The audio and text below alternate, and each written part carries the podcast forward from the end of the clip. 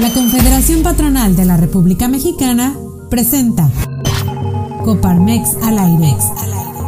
Escucha nuestra temporada sobre innovación con los mejores invitados. Me gustaría para introducir un poco, este, que nos platiques, este, quién eres tú, cómo surge este tema de menú local. Eh, platícanos un poquito de cómo ha ido evolucionando, cuáles han sido los retos, como para entrar en contexto. Sí, claro, Luis. Bueno, mi nombre es Karim Jiries Barham Chain, ¿no? Árabe, este, nacido en mexicano, como dicen, ¿no? Este, de sangre, de sangre, de sangre árabe, pero hecho en México. Entonces, este, tengo 42 años, casado, eh, soy empresario, eh, yo desayuno, como y ceno restaurantes, ese es mi, mi día a día, me dedico al tema del servicio. Eh, hice una maestría realmente durante 22 años llevo operando franquicias y mi mundo es el tema de las franquicias.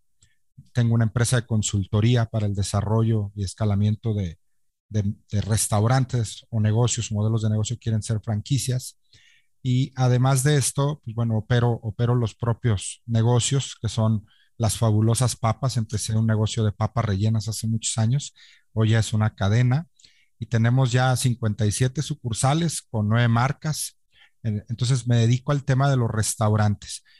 Eh, hemos, hemos abierto ya en 17 estados, probado diferentes nichos de mercado, diferentes culturas, hábitos, y esto nos ha dado cierto expertise ¿no? en, entender al, al, comercio en diferentes, ¿no? a, a 100 kilómetros, a 200, a 500 kilómetros, cómo funciona, ¿no? cómo poder tropicalizar y adaptarte a, estos mercados.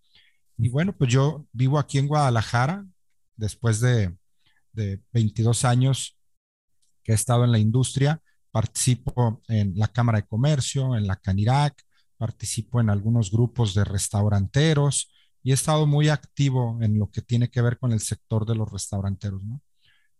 Prácticamente ese es, ese es como mi vida a eso me dedico, me encanta el, servir, ¿no? Vivir para servir y, eso hago, eso hago, Luis.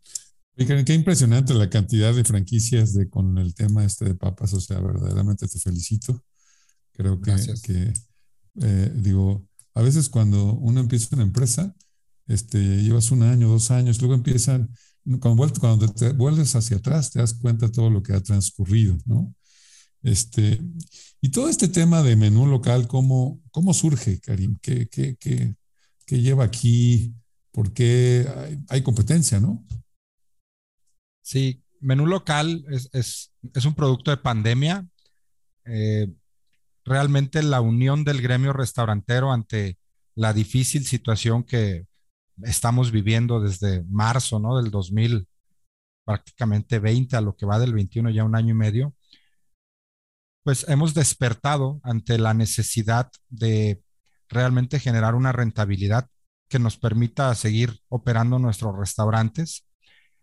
Una de la, uno de los canales de venta que, se, que, llegó para quedarse definitivamente es el delivery.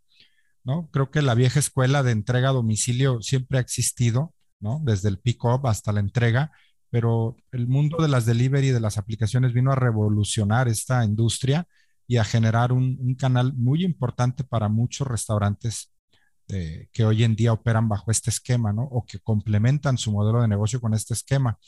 Entonces, Menú Local es un proyecto creado por restauranteros para restauranteros en donde buscó lograr un comercio justo que realmente generara que los cuatro jugadores de este ecosistema tuvieran beneficios y rentabilidad. Actualmente existen varios competidores muy fuertes a nivel nacional, donde son marcas muy conocidas por todos. Y lo que logra Menú Local es eh, entrar en el mercado de las aplicaciones siendo un producto orgullosamente tapatío, en donde nace como una startup con gobierno corporativo. Es un proyecto que eh, somos más de 100 socios locales en Guadalajara más lo que viene siendo el holding. Es una aplicación colaborativa, Luis, en donde la unión es lo que nos hace competir en el mercado. Es la, es la fuerza que nos da para seguir este, pues, de alguna manera compitiendo contra las grandes aplicaciones. Es un modelo SAPI, ¿no? es una sociedad promotora de inversión en donde buscamos que los restauranteros se conviertan en accionistas de menú local y de esa manera pues operan con su propia plataforma, con mejores comisiones, con un servicio más personalizado y pues obviamente como restaurantero entiendes las necesidades que debe tener una aplicación y buscas las soluciones, ¿no? Detectas las áreas de oportunidad que tienen las otras aplicaciones y con ello, este, pues creamos este proyecto. Se hizo en tiempo récord, Luis, eh, haber creado una plataforma que ya tiene operaciones en Guadalajara, Tijuana y León.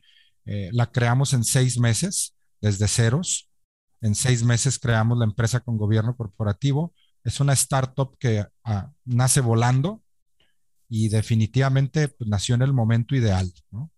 menú local, como lo dice, si te fijas en el logotipo, tenemos la gorra del repartidor, un tenedor como el símbolo de los restaurantes, un símbolo de geolocalización, un medio corazón y tiene unos brazos. El imagotipo está conformado por diferentes elementos que demuestran pues, lo que viene siendo la unión del gremio restaurantero. Pero, ¿qué es menú local? Pues es una aplicación de servicio a domicilio, ¿no? En donde busca que los usuarios paguen hasta un 40% menos de costo. Y el, y el restaurantero tenga un mejor margen de utilidad, ya que cobramos comisiones desde el 12.5, a diferencia de las otras aplicaciones que cobran un 30%, 35%.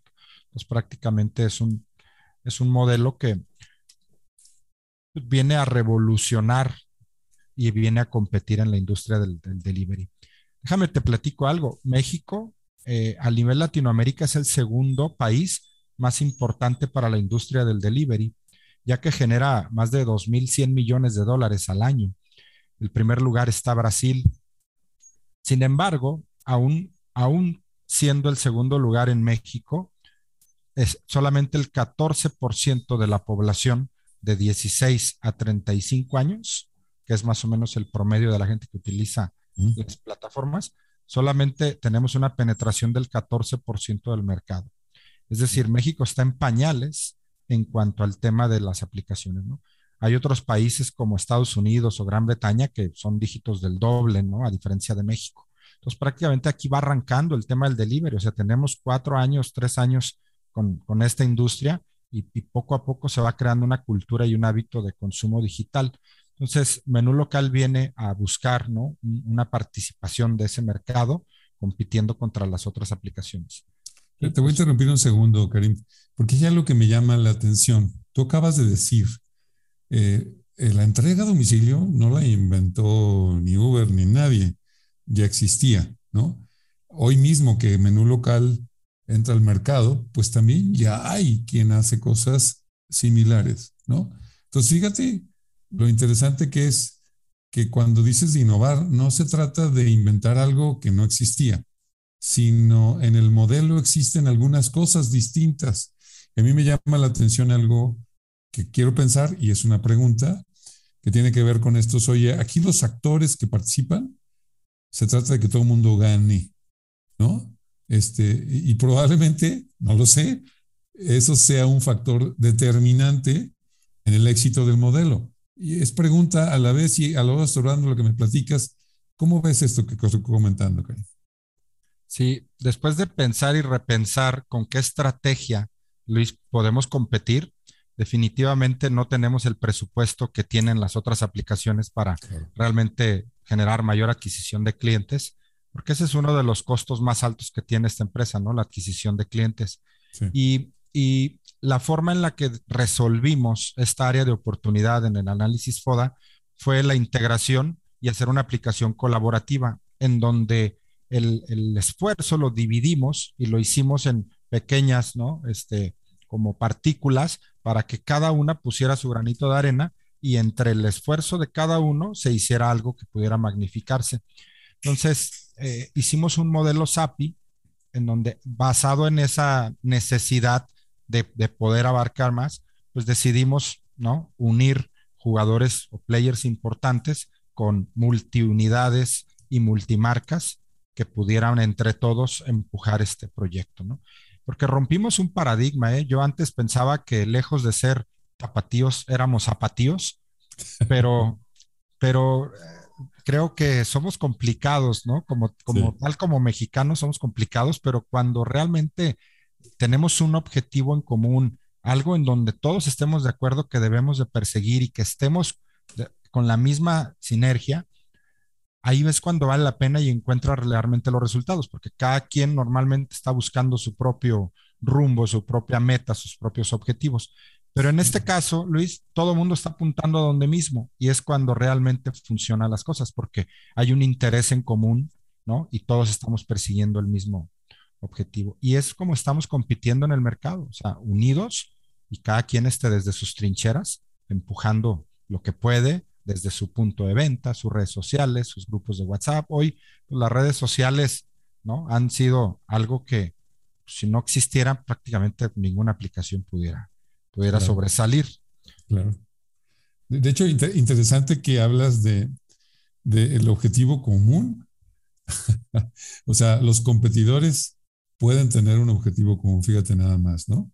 O sea, porque al final, pues, eh, eh, quien compra en una opción, pues no está comprando en la otra, hoy. Mañana probablemente sí. Mm. Entonces, al final, hasta en eso, y en política nos cuesta tanto trabajo ponernos de acuerdo, ¿no? Pero hasta en eso es factible tener un objetivo común. Y ese objetivo y ese paradigma que dices romper, pues ese es un tema muy relevante, porque no es fácil ponerse de acuerdo, ¿estás de acuerdo? O sea, este, plantear y, y de alguna manera dar a conocer un poco de lo que tú conoces para beneficio de todos, ¿no? No sé si, si tuvieron alguna época de resistencia o de, o de cómo, cómo lo rompieron eso. Se sensibilizó mucho la, eh, la situación de la pandemia, Luis. Creo que a todos nos puso de rodillas y con una etapa muy vulnerable de, de este tiempo, creo que la gente mostró su lado más afable. Y al estar tan heridos de esta situación, lo que, lo que ayuda a salir adelante es la unión pues creo que donde hay unión hay victoria. Y esta parte de, estar tan sensibles, creamos un movimiento entre varios restauranteros o muchos restauranteros que se llamó Aquí Nadie Truena. Y con este movimiento Aquí Nadie Truena era un grito de guerra, haz de cuenta, era como un cambio de conciencia social en donde teníamos que, ¿no? Agarrarnos fuerte y entrarle al toro por los cuernos y decir, Aquí nadie baja la cortina y aquí nadie cuelga el mandil, ¿no? Vamos a echarle ganas y ayudarnos entre todos. Y empezaron a llover las oportunidades y eso, la verdad es que deja mucha alegría y mucho, mucha gratitud porque las empresas empezaron a, ayudar al gremio. Eh, somos, somos un sector importante para nuestra comunidad generamos, no sé si tengas el, dato, pero en, Jalisco somos más de 35 mil restaurantes. Antes de la pandemia hubo un quiebre de cerca de un 30%. Y esto, pues, obviamente, a nivel nacional impactó bastante. Más de 90 mil restaurantes cerraron sus puertas, dejando a 400 familias prácticamente sin empleo.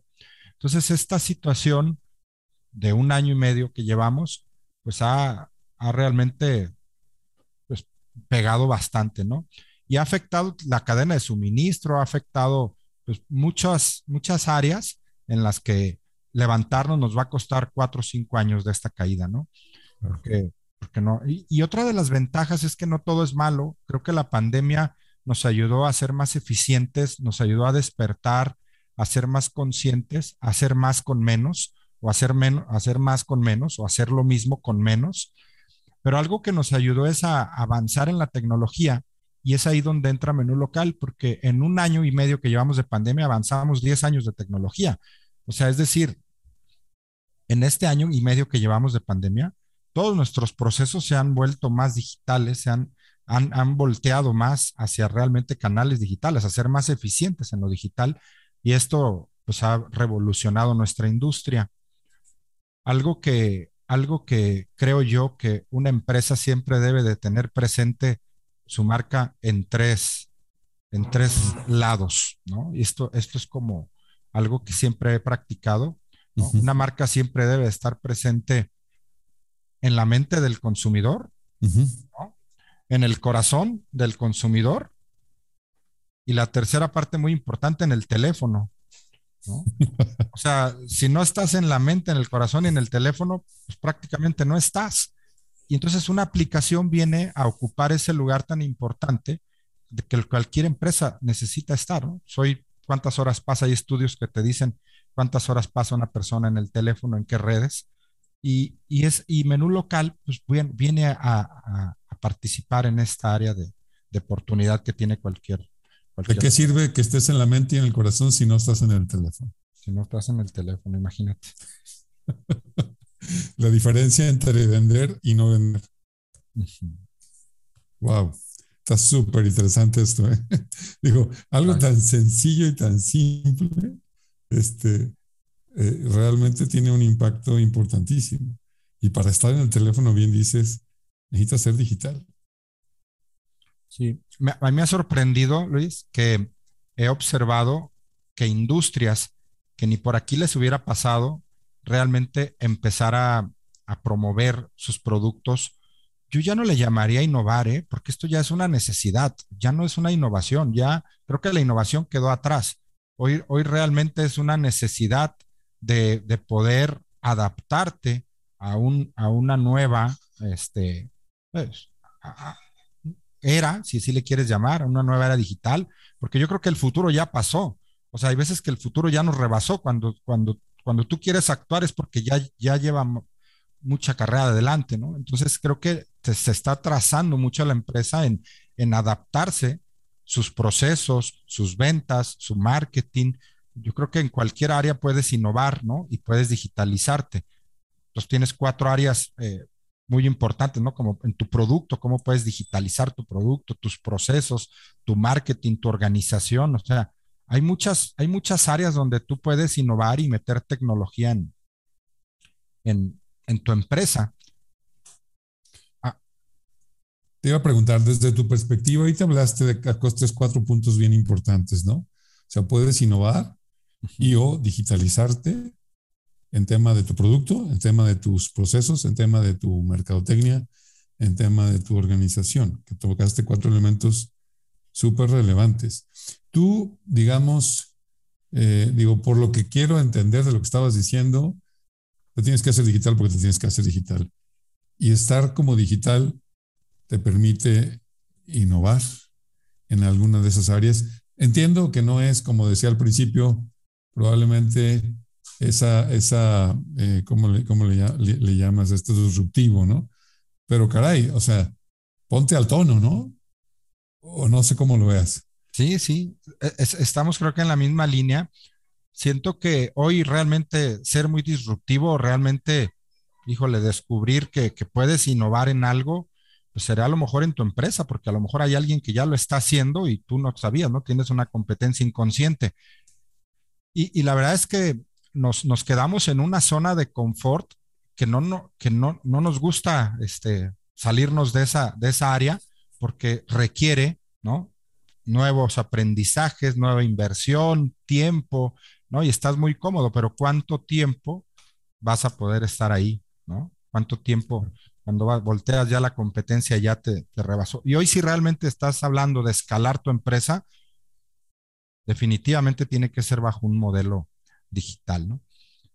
Eh, hay, muchos estudios que te dicen realmente hacia dónde está creciendo el tema digital, la usabilidad que tiene el, tema digital, lo, que ha crecido el e-commerce, ¿no? Las ventas que se han generado, el marketing hoy en día, tantas plataformas gratis que hay, tantas plataformas que no te cuestan para poder promover tus productos o servicios o dar una mejor atención al cliente y son gratis.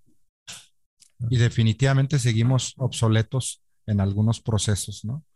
simplemente una liga de pago, ¿no? Que viene el código, o sea, mejorar tus procesos de, facilitarle la vida al cliente para pagar, ¿no? Tantas plataformas que hay con tantas opciones que hay de pago y seguimos cobrando con una terminal bancaria. O sea, hay, hay mucho que, hay mucho que, este, que implementar en cualquier empresa, en cualquier sector, ¿no? Es cuestión de hacer tu checklist digital y decir, ¿no? Oye, este, de este checklist, bueno, en mi marketing, qué puedo hacer, ¿no? En mi organización, en mis procesos, en mi producto.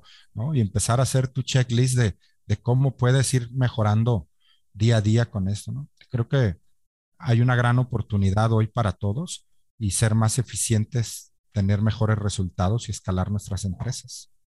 ¿Qué le dirías, este Karim, a, muchos empresarios? Eh, digo, porque hay empresarios eh, de todas las edades en, afiliados a Coparmex.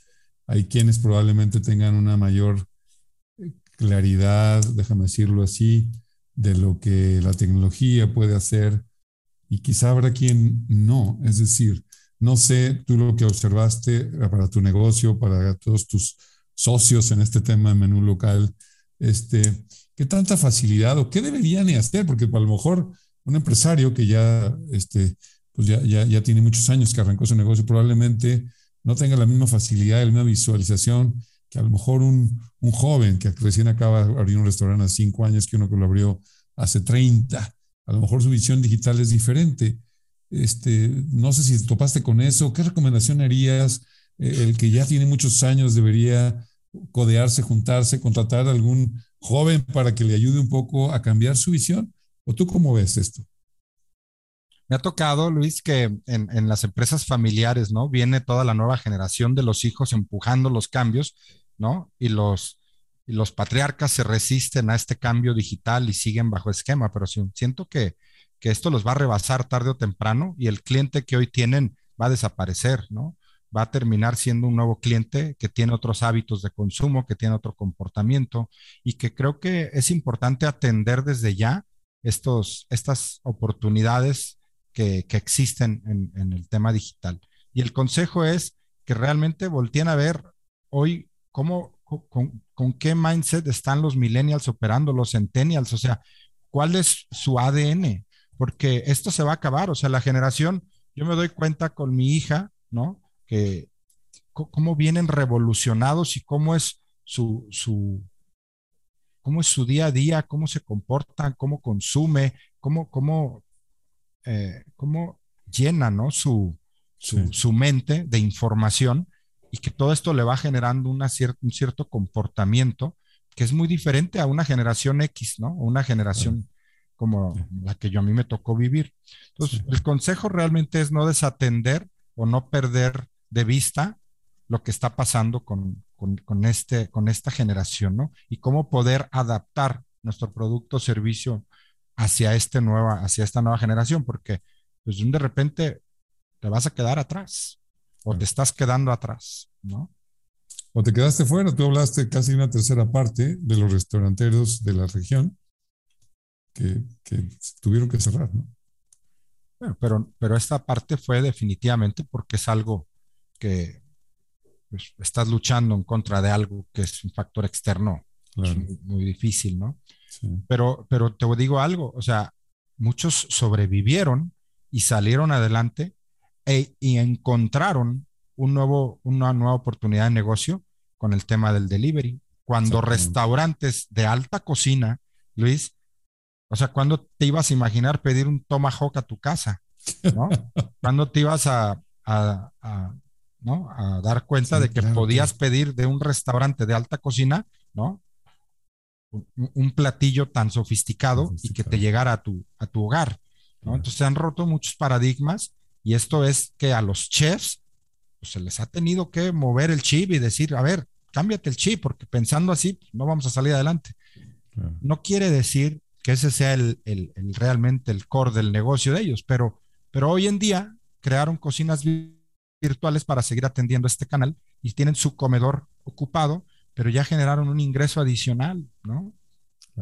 Descubrieron con esta necesidad, pues es que México realmente somos tan emprendedores porque todos los días, todos los días salimos a, a partírnosla, ¿no? Entonces. Claramente. Sí. Oye, pues el tiempo es muy, muy, muy, pasa sin cesar y no nos, no nos da ninguna chance. No sé si quisieras, para ir terminando nuestra charla, Karim, algunas otras ideas clave que nos has compartido mucho. Realmente ha sido muy enriquecedor esta plática. Creo que para los empresarios será muy interesante escucharlo. Este, no sé, alguna cosa con la que te quedas o algún tema, digo, ya nos diste, insisto, muchas recomendaciones, yo he estado tomando varias notas, pero algo que quisieras plantearnos como final, como para ir cerrando, Cari. Bien. Pues bueno, la verdad es que eh, conforme vas conociendo todas las oportunidades que hay en el mundo digital, vas, eh, te vas emocionando y te vas motivando a poder ir volteando, ¿no? Y creando a lo mejor un side business de tu propia empresa. Eh, tengo, tengo historias de gente o de empresas que ya tienen muy dominado su, su, su enfoque de su producto, de su servicio, pero pensando en qué hacer o cómo aprovechar más lo que yo ya tengo, qué otro producto le puedo meter, ¿no? Y, y, esto viene, te doy el ejemplo de los restaurantes, ¿no? Si yo ya tengo mi cocina, tengo mi gente, tengo mi materia prima, hoy en día hay restaurantes que venden hasta nueve marcas dentro de su misma cocina. Es decir, son cocinas virtuales que ahí mismo en la plancha, así como sale una hamburguesa, sale un burrito, sale una torta, sale un hot dog o sale una carne asada, sale. Y son diferentes marcas. Entonces, de un solo restaurante salen nueve marcas. Entonces, imagínate de una misma empresa cuántos productos o servicios puedes crear a nivel digital. Entonces, creo que eh, es cuestión nada más de, de, pues, de reenfocar a lo mejor tus energías, tu, tu visión y poder sacarle provecho a tu, a tu infraestructura, ¿no? a tu equipo y poder voltear ¿no? Tu, algún producto o servicio adicional como Side Business al tema digital y empezar a probarlo. Y yo te aseguro que poco a poco vas a ir enamorándote de los beneficios de esta, pues de esta, de esta plataforma o de esta, de esta oportunidad y que te dé, que te dé mejores resultados o que te dé más resultados, ¿no? No sé cuál sea la, la situación. Muy bien. Híjole, pues eh, realmente me, me, ha parecido, como, dije hace rato, muy enriquecedor la experiencia este, que, han, que han llevado a cabo con esta iniciativa, el beneficio tan importante que ha generado y sobre todo la visión que nos compartes de, de que tenemos que transformar, tenemos que ver la tecnología, cómo la podemos aplicar en cada parte de nuestro negocio si queremos salir adelante, queremos crecer y queremos aprovechar nuestras oportunidades, Karim. Agradezco muchísimo. Algo también para cerrar es el tema de hablar el, eh, creo que en las empresas nos pasa mucho que tenemos diferentes tipos de cargos, de puestos o de gente que está dentro de la organización. Y hoy en día el tema millennial, ¿no? Es hablar el idioma de las cuatro generaciones, ¿no? Y es, eso es otro reto también. Entonces, eh, ahí tenemos una nueva oportunidad de cómo poder ¿no? sacarle el, mejor provecho a cada una de las generaciones, porque hay que entender que, que, cada una tiene algo muy bueno que darle a tu empresa, ¿no? Pero hay que, saber, hay que saber hablar el idioma. Yo digo que los millennials hoy en día prefieren tener sellos en su pasaporte de viajes que horas en el reloj del checador, o sea, increíble, o sea, si no tienen, o sea, si no les das este tipo de, de libertades o de, opciones, no tienes, ¿no? Otra cosa que me quedó claro en esta empresa de tecnología, y te lo digo porque en los restaurantes no es así, ¿eh? O sea, en el restaurante yo tengo el garrotero, el mesero, el capitán y el gerente. Pero en las compañías, ahora con los millennials, ahora existen cargos de junior, senior, master, eh, director, o sea, creas de un solo de un solo puesto, creas cinco porque necesitan estar creciendo, ¿no? Y sentir que van avanzando.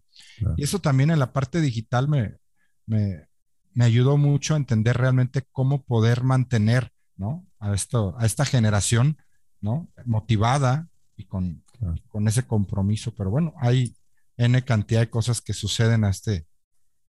Muchos este retos. Muchos retos y algo me gustó mucho también que es que todos tenemos algo que aportar. Los que tenemos algunas ganas, experiencia, visión de algunas cosas y aquellos jóvenes, si no los entendemos, nos vamos a tener activamente comprometidos y sus ideas y demandas vamos a poder aprovechar. Entonces, todos tenemos algo que poner. Y asimilar esto, saberlo poner, echar a andar para, para, para construir de manera conjunta me parece muy, muy relevante. Pues bueno, no me queda más que agradecerte muchísimo la participación en este podcast, Karim. Este, invitarte, lo voy a invitar después para dar alguna plática, porque creo que hay muchas cosas que puedes ayudar a muchos empresarios, además de lo que hemos este, platicado el día de hoy. Gracias, Agradecerte nuevamente. Este, y pues desearte mucho éxito en, que continúe creciendo este, este tema de menú local, tu cadena de restaurantes, que seguramente así será.